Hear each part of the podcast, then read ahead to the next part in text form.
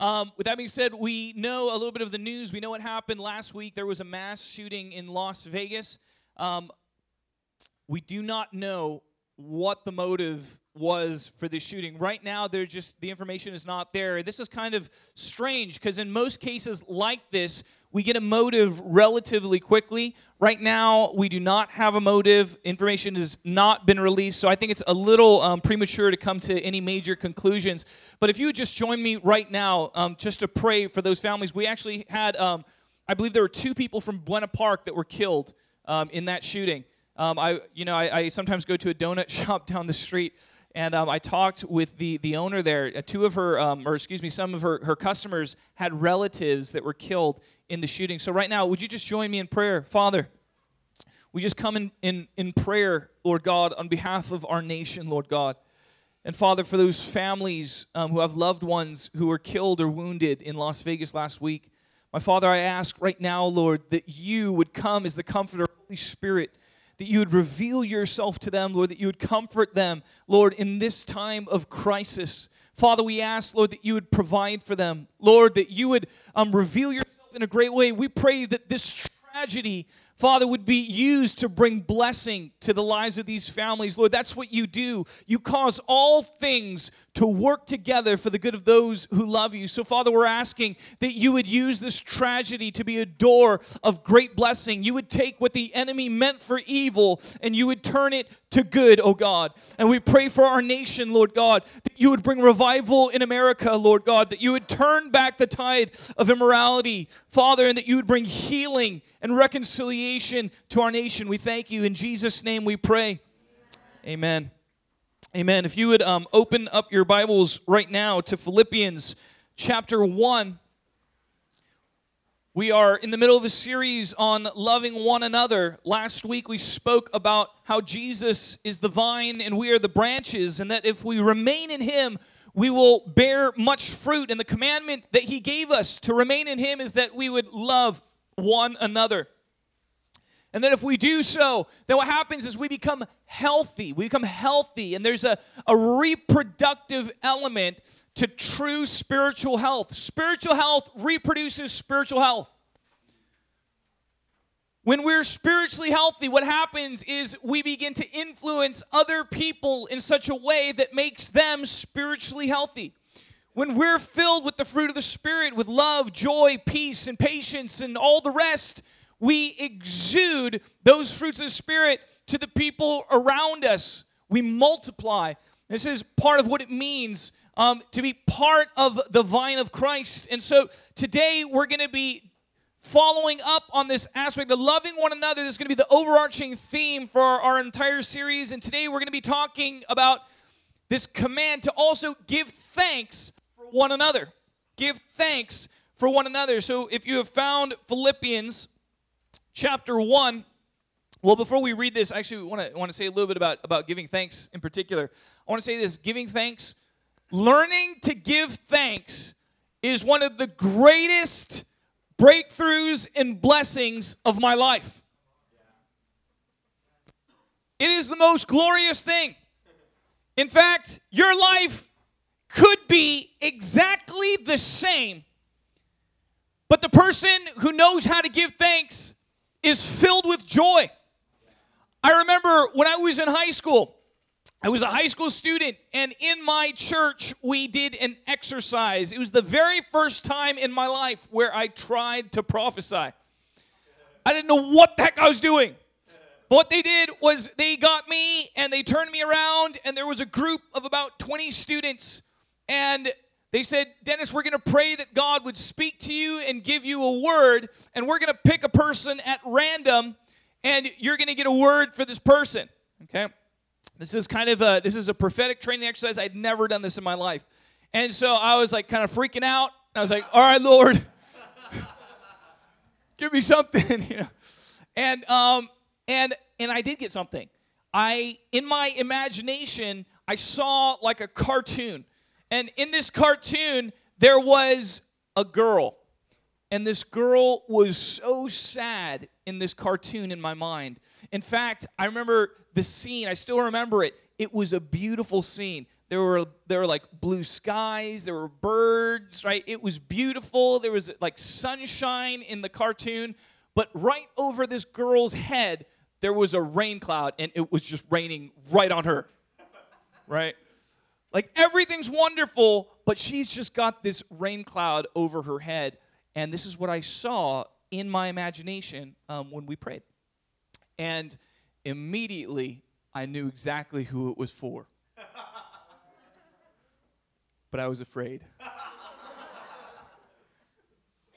and I and I said, you know, I just feel like it's the Lord wants to say um, to this girl that you're so blessed and you live in such an environment of blessing and love, and yet you struggle with depression because you feel like it's always just raining on you, right? And um, and I said that, but I was afraid to say who it was because I was afraid if I was wrong, right, then this person's gonna feel like, oh, Dennis thinks I'm always depressed or something like that. Um, so I, I, remember that specifically, and it turned out that that word was for that that girl, um, and it was a good word. It was a good word for her, and that was my first ever experience prophesying. Okay, that was my first ever experience, and since then. Um, I've had lots of wonderful experiences um, with the prophetic word, with God speaking. Um, but I, I highlight this episode because really, this in a picture it really portrays what giving thanks is all about. When we have the discipline of giving thanks, when it becomes part of who we are, what happens is we begin to see and recognize all the blessings in our life. Giving thanks is like taking a spiritual magnifying glass and putting it over all of the great blessings. And you're like, oh, yeah, it is sunny. Right? Oh, yeah, the skies are blue. Oh, yeah, I forgot about this blessing. Or the blessing that I knew that it was there, I started to take it for granted. But all of a sudden, as I'm giving thanks for it, what happens is it starts to enlarge and get bigger in our hearts. And if you make it a discipline, then what happens is you feel like your entire life is blessed. It's not that things need to radically change. It doesn't mean that the difficult people in your life aren't there anymore or that the difficult circumstances in your life aren't there anymore.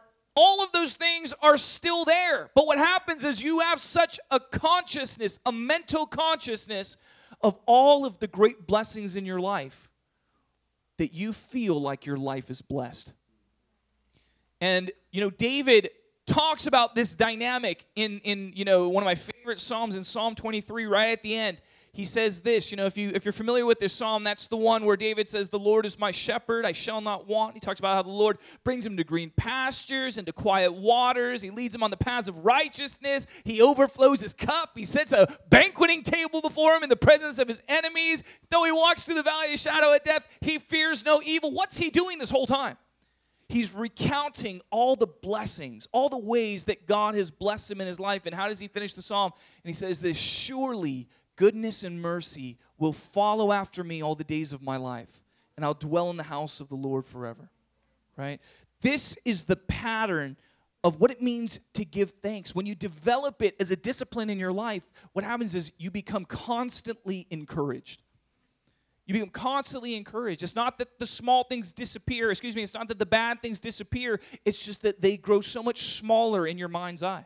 I had another prophetic vision when I was in college. I went to um, a school called Berkeley up north, and I'll just tell you if you're from Southern California and you go to Berkeley, how many of you guys have ever been to that city? That city is crazy, right? There's crazy people, literally crazy people all over the place, right? There's, you know, there's you know, people yelling at you for all sorts of random things. We there's a place called Top Dog, and you guys ever been to Top Dog? It's like this hot dog place. You know, we used to call him the Top Dog Nazi because if you didn't have your order ready, right, he would get mad at you. You know, you guys ever watch Seinfeld? Nobody. watched. This is too old. Yeah, yeah, the soup Nazi. That would have been glorious. You guys should watch Seinfeld. It's so funny. Uh, now I forgot my train of thought. Oh yeah, yeah. I was in Berkeley, and I was I felt like I was in I felt under siege. It just felt so different and so uncomfortable. I was from San Diego. I was used to my suburban life and having, you know, my own room and privacy and all this kind of stuff. And I remember just being up in Berkeley and just feeling like, God, I feel like there's so many hardships, so many difficulties. I like my first paper I ever got back in college, I got a D on it.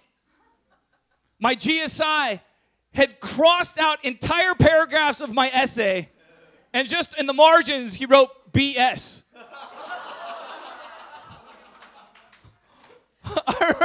Looking at this paper and be like, what am I to do, right? I, I can't do this. I just remember feeling like it was too difficult, like it was too hard. And as I was praying into this, I had another prophetic vision.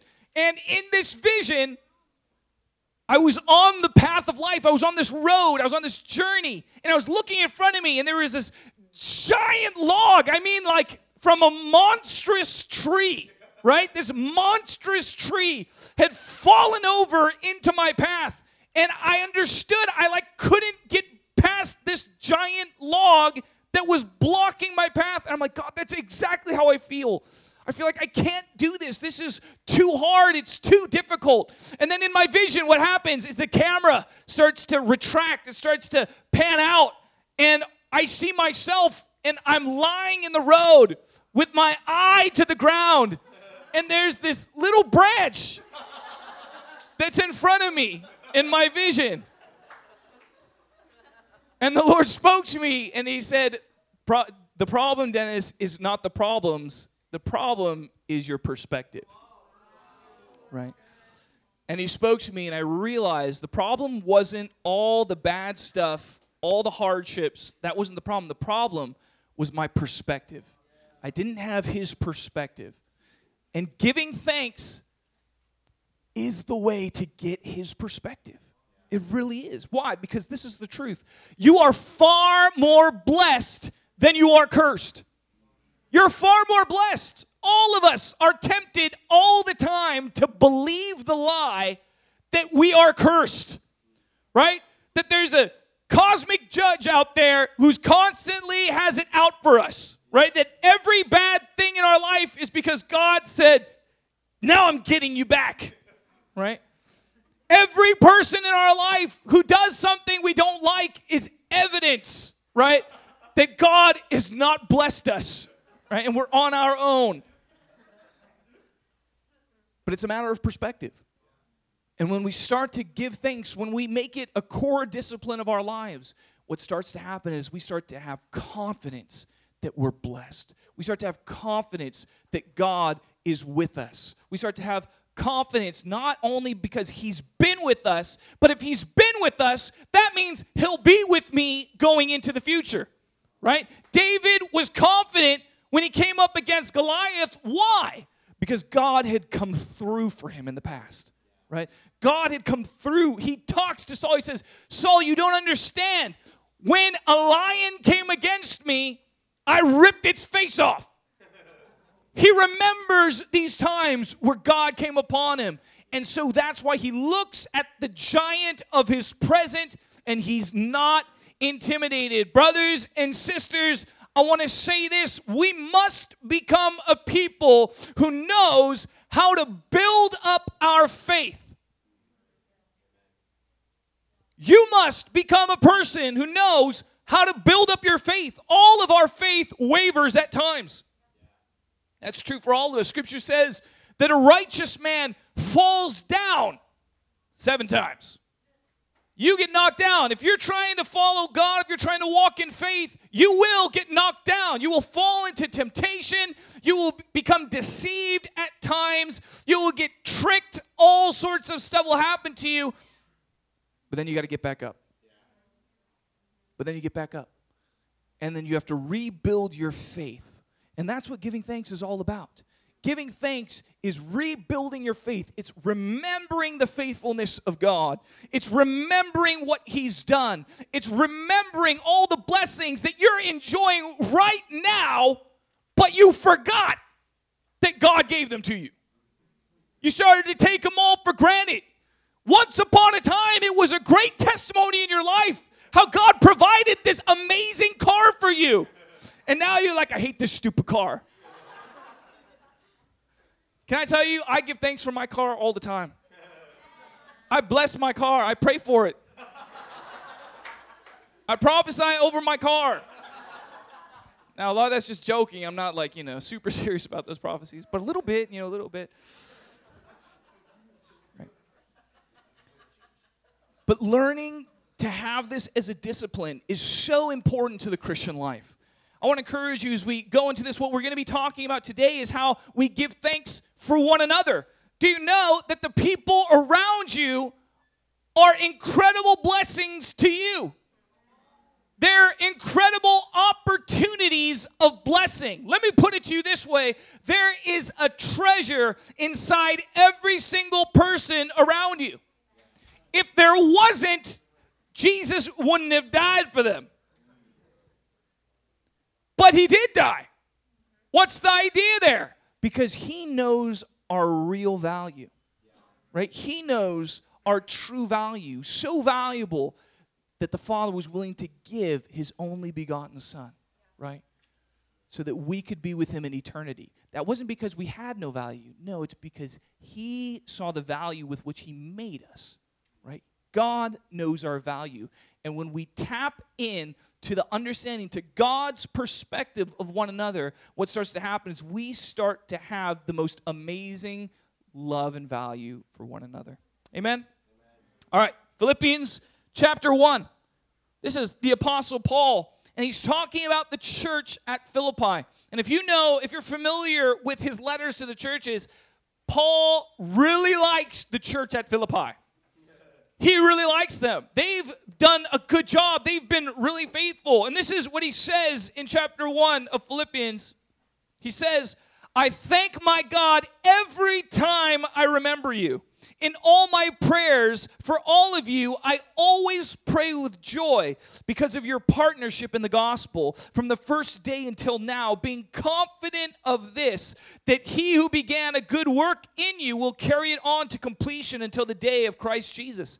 It is right for me to feel this way about all of you, since I have you in my heart, and whether I am in chains or defending and confirming the gospel, all of you share in God's grace with me. God can testify how I long for all of you with the affection of Christ Jesus. And this is my prayer that your love may abound more and more in knowledge and depth of insight, so that you may be able to discern what is best and may be pure and blameless for the day of Christ, filled with the fruit of righteousness that comes through Jesus Christ to the glory and praise of God. Amen. Amen. Here's where we get this amazing picture that Paul had a deep and enduring affection for the Christians, for the church that was around him. Can I say something about those Christians? They were not as mature as Paul was, for the most part. And by the way, let's look a little bit at this person, Paul. No matter how you measure it, Paul has to be one of the most important people that ever lived in the history of the world. Very clearly, he's one of the most influential. You know, if you're going to go by secular standards, Paul is probably the most responsible person for the development of Western culture. Right? So it we live in Western culture, even though some of us are, you know, from a more Eastern culture background. But the reality is, Paul has been incredibly influential in all of our lives, but not just our lives, all the people we see around us. Paul has had an incredible influence on them. One of the most important people to ever live. But that wasn't it. Paul also was one of the most powerful people that ever lived. Right? If you believe the scriptures, this guy healed the sick. This guy foretold the future.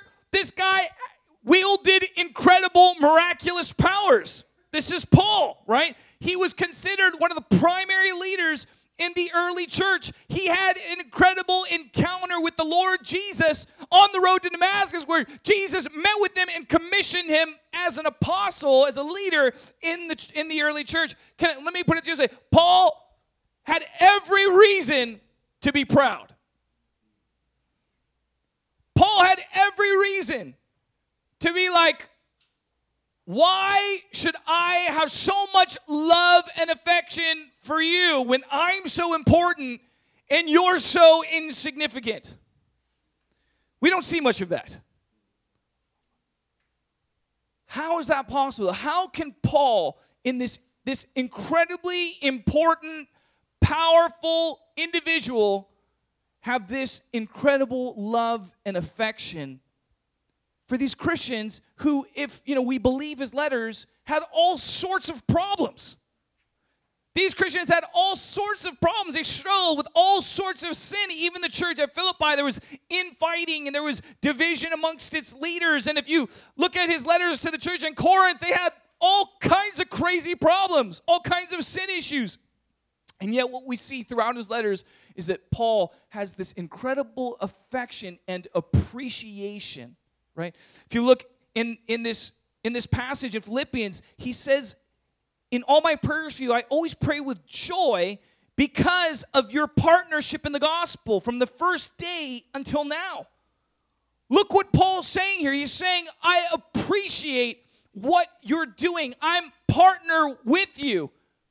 You ever been in a partnership where you felt like you were doing all the work? Right? You ever signed up for that joint project at school with that one guy who don't do nothing? Right? That one guy who's just expecting you to do all the work. In some ways, that's kind of like what Paul was going through. Right? Now, we don't know this for sure. I'm sure that many of the other Christians bore fruit, but it's hard to believe that they were anywhere in the vicinity of Paul's influence, if you know what I mean. Right? This guy was walking revival. Everywhere he went, revival came. Right? And yet, look at this perspective. He says, I'm so thankful because I get to work with you. I'm so thankful that we're partners together in this joint mission. Paul was only able to do this because he had an incredible humility to him. Brothers and sisters, the number one thing that will block our ability to give thanks, to be genuinely thankful for those around us, is our pride. Is our pride. Our pride makes it impossible to love those around you. You cannot love people when you are so full of yourself. Not possible.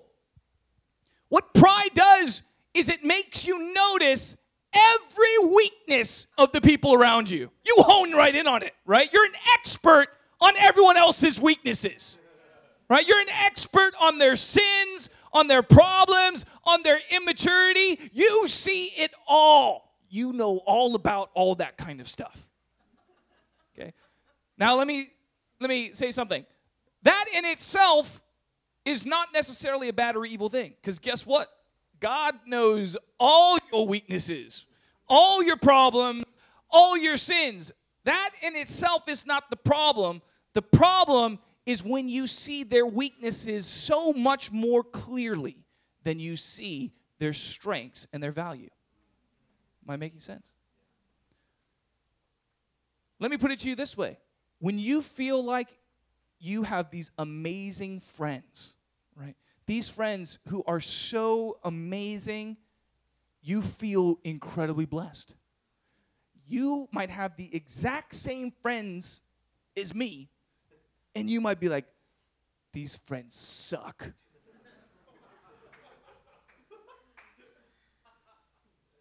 Question Where's the problem? Is the problem all the other people around you? Not usually. Not usually. What's my point? I, my point is this Jesus was able to love everyone, right? Even the jacked up people. He still loved them.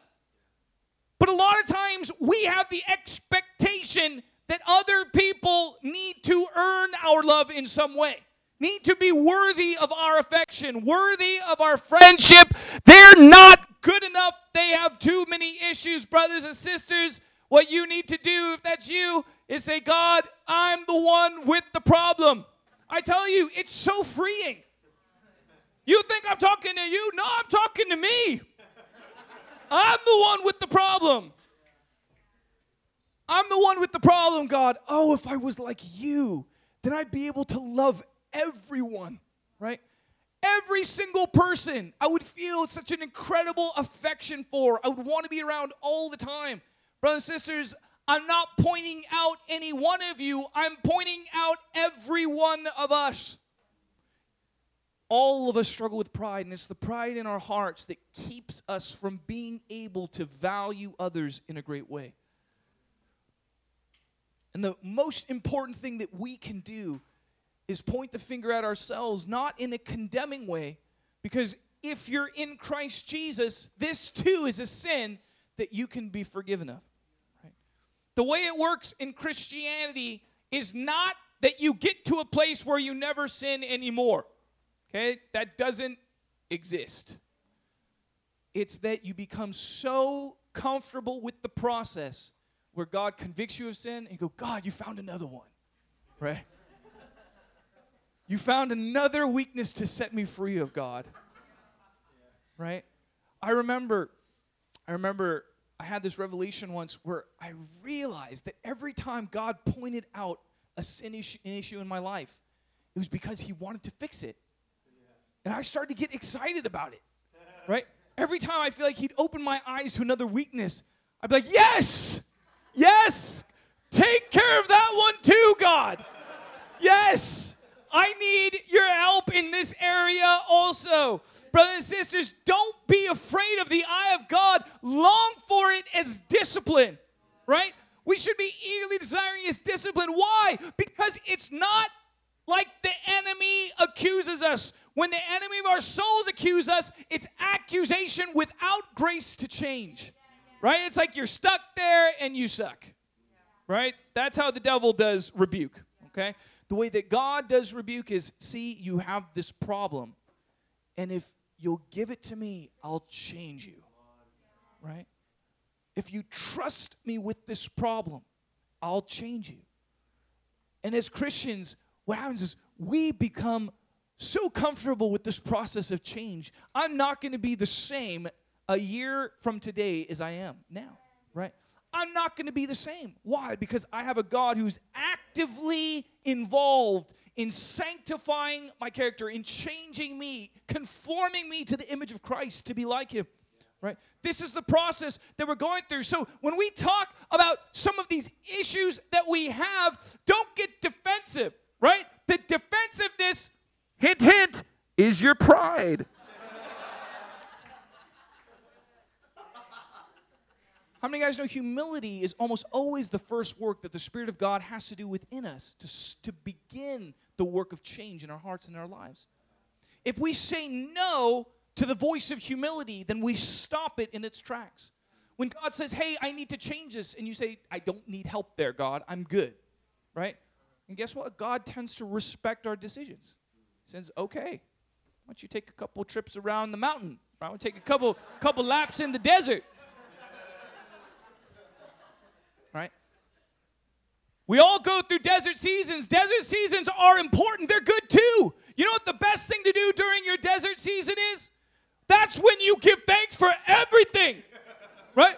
Thank you, God. Another patch of sand.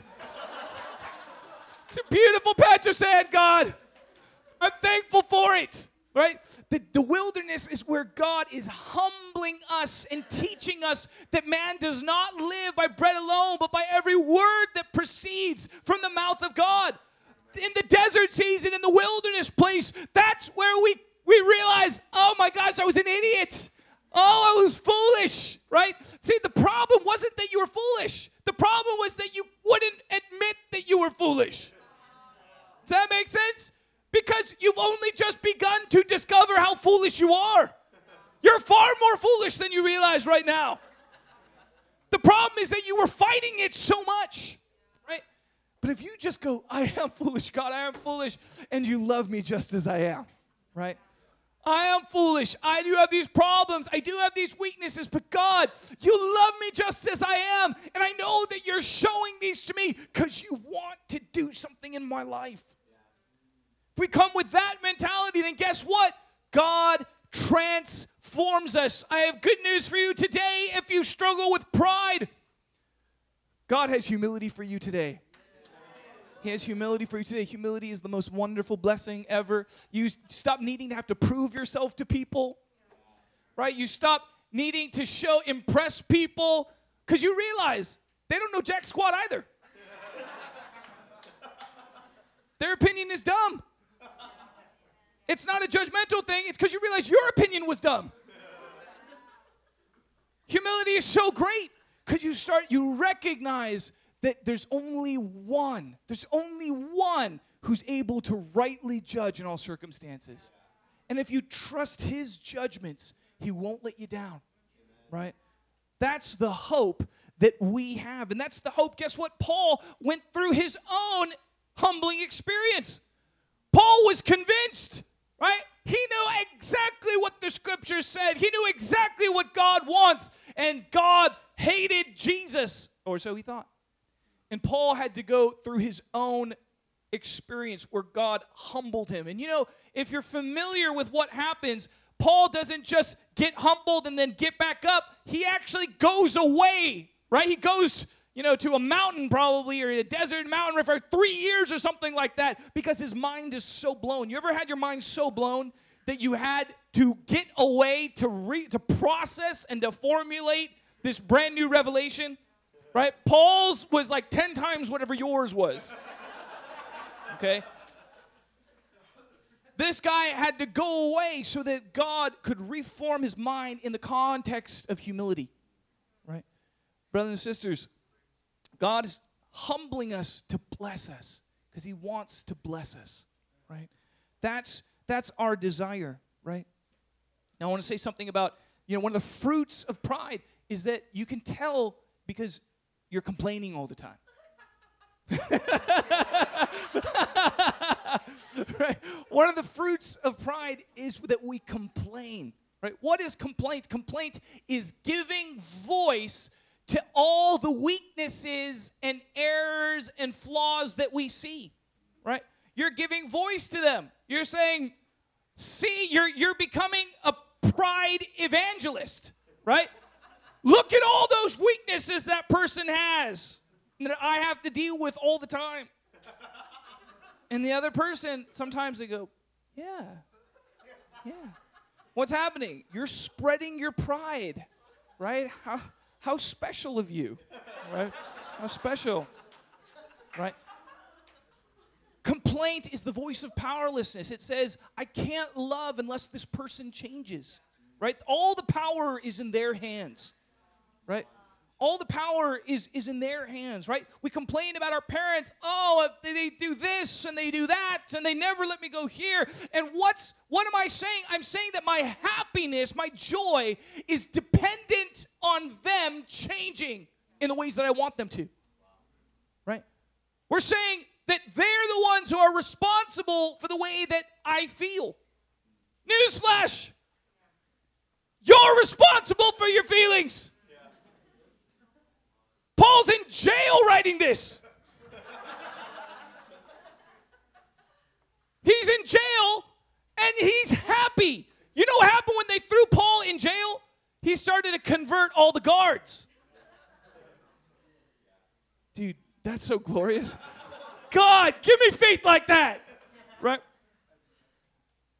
What's the point?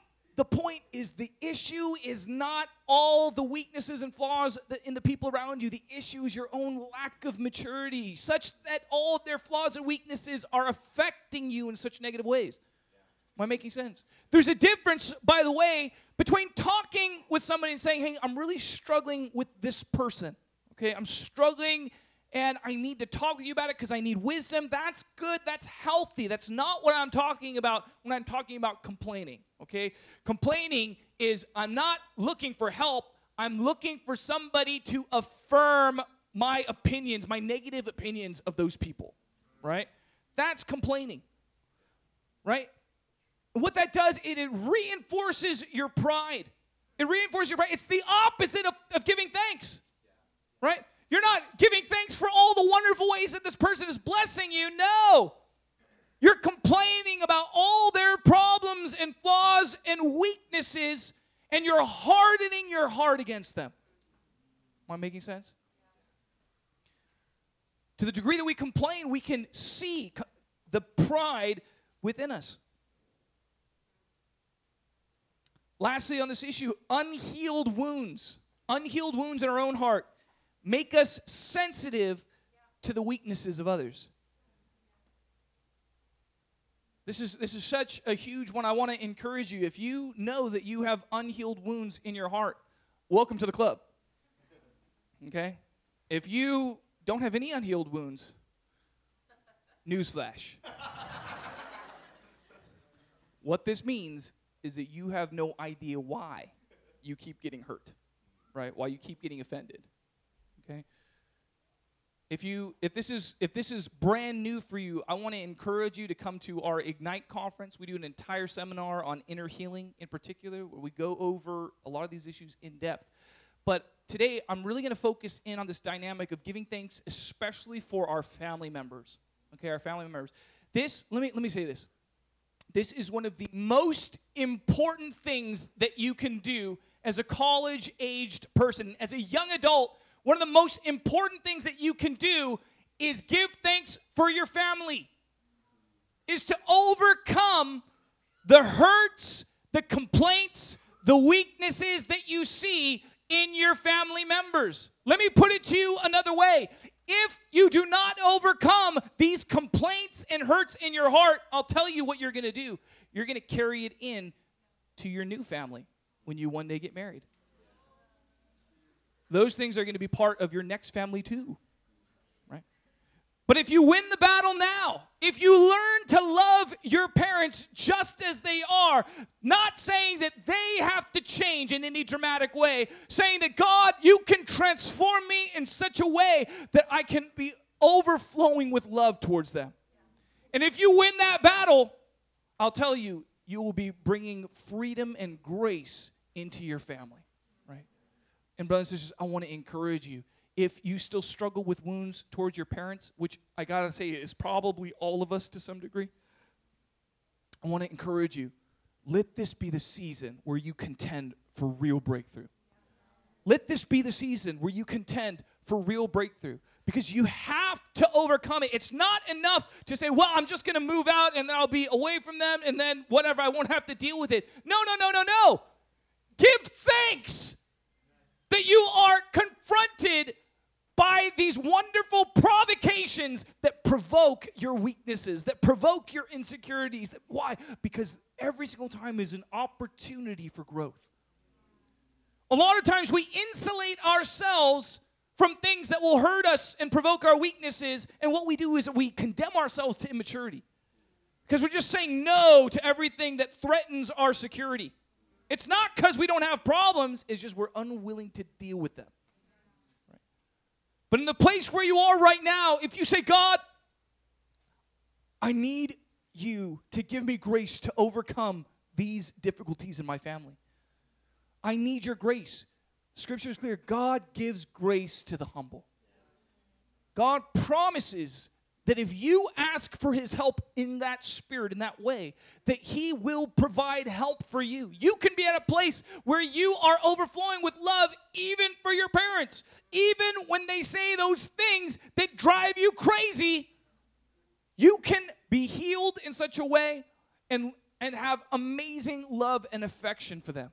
That is possible. Is it impossible in your own strength? Absolutely. You can't do it on your own. I'm not talking about the dynamic where your parent says something and you get so mad inside and you want to kill them and you don't kill them. Okay, for some of us, that's the extent, that's our vision of what a great Christian is, right? You just don't do all the bad things you want to do. I want to say that is a step in the right direction, okay? That's, a, that's getting there, right? That's the idea. But that's just the beginning. No, no, no, no. We're talking about a transformed heart. We're talking about transformed character. We're talking about God radically changing you so that you can love like He loves.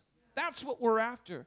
And that takes an intimate walk with God, right? That takes seeking Him in such a way that He actually speaks to you, gives you real revelation, and where your heart is really changed. Okay, there's not a formula. I can't say, you know, go up on the mountain and, you know, do like 500 Hail Marys or something like that, you know. I can't give you a formula like that. Why? Because this is a journey with the Holy Spirit. Right? He's the guide who guides us into all truth. We have to become sensitive to the unctions of the Holy Spirit because I'll tell you how you are transformed. It's a really simple formula. It's not easy, it's simple, right? It's you hear God, you obey God. It's pretty simple. But sometimes it's hard, right? But sometimes it's hard. It absolutely will test our faith. So, question Practically speaking, how can we become more thankful? Okay? How can we become more thankful in our lives? Number one, you must recognize how thankful God is for you. There's a story in Scripture of an immature little brat. Newsflash this is you. Okay? There's a story in the Bible about an immature little brat, right? Who says, one day, I don't want to live with this dumb family, right? I don't like this family. I just want my dad's money, right? So he goes to his dad. He says, Dad, I want my inheritance now, right? Now, to really understand what that means in that day, that was super disrespectful. It's still disrespectful, right? If you go to your dad and say, you know, dad, I know one day you're going to pass away, and then I'm going to get all your money, let's just pretend that that day was today. That's pretty jacked up, right? That's what this guy does, right? He goes, Dad, just give me the money now, and I'm good. And the dad does it, which is pretty amazing. And the little brat takes the money and it says that he spends it on lavish living, right? He wastes it all. He goes to Vegas, he does all sorts of stupid things. Newsflash. Of course he was going to do that because he's dumb. Okay? Guess what would happen if God gave you all the things you asked him for? Would you be really faithful with all of them? Because you realize at the judgment, he's going to judge how you steward every blessing you were given. So sometimes He doesn't give you things for your sake, He's trying to protect you from the judgment that will come in the future because you do not have the wisdom to steward such a gift. Am I making sense? But it says this that the little brat comes to his senses when he's in poverty and he realizes, oh my gosh, I'm an idiot. Right? And he says, but my dad's servants live so much better than I'm living right now, so I'm going to go back. And he goes back to his dad, and this is what he says in Luke chapter 15. It should be on the board here.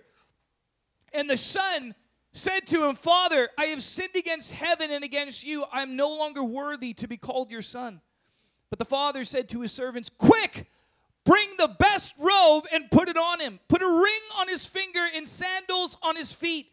Bring the fattened calf and kill it. Let's have a feast and celebrate. For this son of mine was dead and is alive again. He was lost and is found. So they began to celebrate. Brothers and sisters, this is me. This is me. I was the brat. I was the one who wasted all the blessings that God had given me. I did not realize how blessed I was until one day He opened my eyes to see. He opened my eyes to see how great the blessing that He gave me. And this is the blessing. For God so loved the world that He sent His one and only Son, that whosoever should believe in Him would not perish, but have eternal life. This is the blessing. And I want to say this no matter where you've been or what you've done, God's love is here for you today. That his heart is here for you today. That he is eager to show mercy. This is the God we serve. He's eager to show mercy. That if will admit our foolishness, will admit our sinful actions, will not try and hide it away or say, No, I'm not that bad, or No, I don't have all those problems. If we admit it and go, Yes, God, I've made a mess of my life. But we say, God, I want your forgiveness and I'll believe in your Son. He promises that He'll give us mercy and welcome us into the family. And look at Look at the joy of the Father. All the sins, the foolishness, the offensive actions that we have done, He lays it all aside and He says, Bring the fattened calf. It's time to party. All of those things are forgiven. We don't need to talk about them anymore. This is the God that we serve. Brothers and sisters, you can make that decision today. If you don't follow Jesus, but you want to, I pray that you would say yes to the Father who loves you. And if you've been walking with God for a while, but maybe you've forgotten how passionate He is for you, that you keep feeling like He's mad about all the little ways that you stumble and fall, I want to say this no, his mercy is amazing, and his passion for you is the same. Brothers and sisters, we can come just as we are, and we can receive his love because what we cannot do is try to live up to his commandments without the revelation of his goodness and love towards us. That's where you become a Pharisee. That's when you become a slave master when you're constantly trying to do all these things that you feel like God's telling you to do, but you don't feel any love or affection from His heart. But you've forgotten the intimacy and the grace and the mercy. Brothers and sisters, the first thing that we have to do is we have to draw near to God and let Him minister to us. And if you've been far from God, make a decision today God, I want to come back to you, I want to be close to you. Amen. What's up, brother? Number two, to grow in giving thanks. We need to ask God to open our eyes to the value and the strengths of others. This you have to ask him for it. You have to say, God, help me love these people. Open my eyes. Spend time in prayer and allow God to speak to you. The biggest problem is people talk to God but they don't give him any time to talk back. It's like, God, here's one, here's one, here's one, here's one. See you, God. Going to go watch Netflix for a while.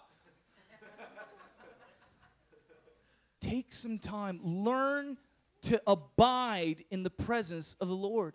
Learn to stay in the place of worship. One of the most damaging aspects of our culture is we're so, it's like we have to move constantly. Like you've scheduled every moment of your life and you're going to be late and you make no room to actually hear what God wants to say to you. Right? No, make time for revelation. Make time for it. I'm not saying that you have to get a crazy prophetic vision every single time.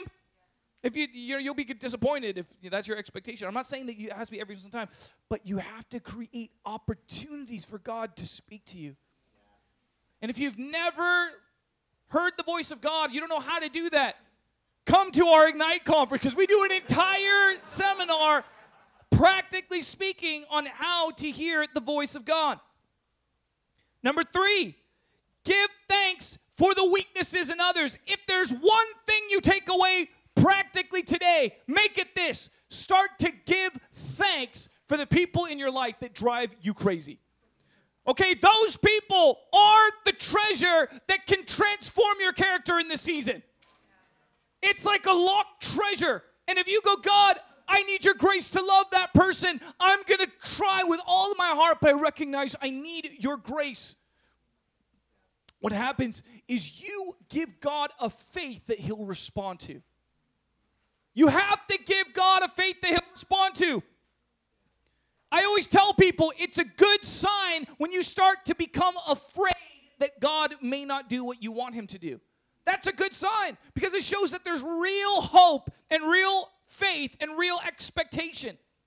If you have no expectation that God's going to show up or do anything, guess what? He probably ain't going to do nothing. Faith is the thing that opens and activates the kingdom in your life.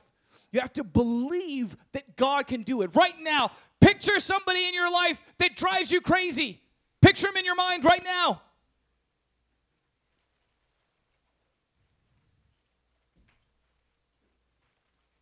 Now, my question do you believe that God can so transform you that you can love that person?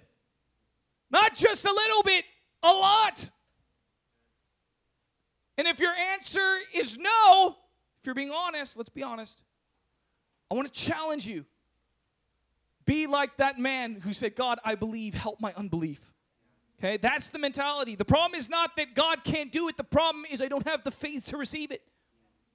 Come with that kind of heart. God, increase my faith because you need that kind of faith to be radically transformed. Hear me. I'm preaching to you right now. You must change in this season. It is not okay for you to stay the same. It's not okay for you to be the same person a year from today that you are right now. What it means is that your faith is not being provoked. No. Say, God, I must have you, Lord. I must have your blessing. I must be transformed. God, why? Why must you do this? Because God has a calling for you. It's designed specifically for you. All the blessings that He has, look, they are for you because He loves you and wants to bless your life. But it's so much more than that. It's to make you a mature ambassador of the gospel to others so that you can effectively minister to those around you. See, hold that kind of heart because what I always do is I always go, God, I'm your problem, right? You told me to be a pastor, you told me to love these people, and I can't do it. I tell them that all the time, by the way. I'm terrible at this, God. So you've got to change me. I put the burden on him. I say, God, I need you to change me. And I cry out to the Lord. Look, in our Christian culture, a lot of times we forget how to cry out to the Lord. I try and cry out to the Lord at least once a week. Like, God, if you could just bless me so I can love those people. That's not crying out to the Lord, right? If you could just, you know, change me a little bit that's not crying out to the Lord. I want to encourage you. You your spiritual life with God should be dynamic. Okay? You should have times where it's like, "Oh, I just love being in his presence." And you should have times where you're contending and crying out for the presence and the grace of God in your life. Am I making sense? Give thanks to God for those hardships in your life. James says this Consider it pure joy, my brothers and sisters, whenever you face trials of many kinds, because you know that the testing of your faith produces perseverance. And let perseverance finish its work so that you may be mature and complete, not lacking anything. And if any of you lacks wisdom, you should ask God, who gives generously to all without finding fault, and it will be given to you. This is his promise. God is telling you, I will help you. If you're serious about it, I will help you. Am I making sense? Worship team, come on up right now. We're going to come and contend in the place of prayer right now because I'm believing that God wants to give us a, a fresh grace. And I'm, I heard specifically before the service today family matters. Family matters. God, I want you to have a vision in your heart you are the one that God is sending into your family to bring radical transformation to them, but you must love them first. But you must love them first, brothers and sisters. God wants to radically transform the way that we see and view our family members, not like they're the thorns in our side, but like they're the greatest opportunity. They are the tool that God is using to provoke me to maturity. Amen. Let's stand up right now.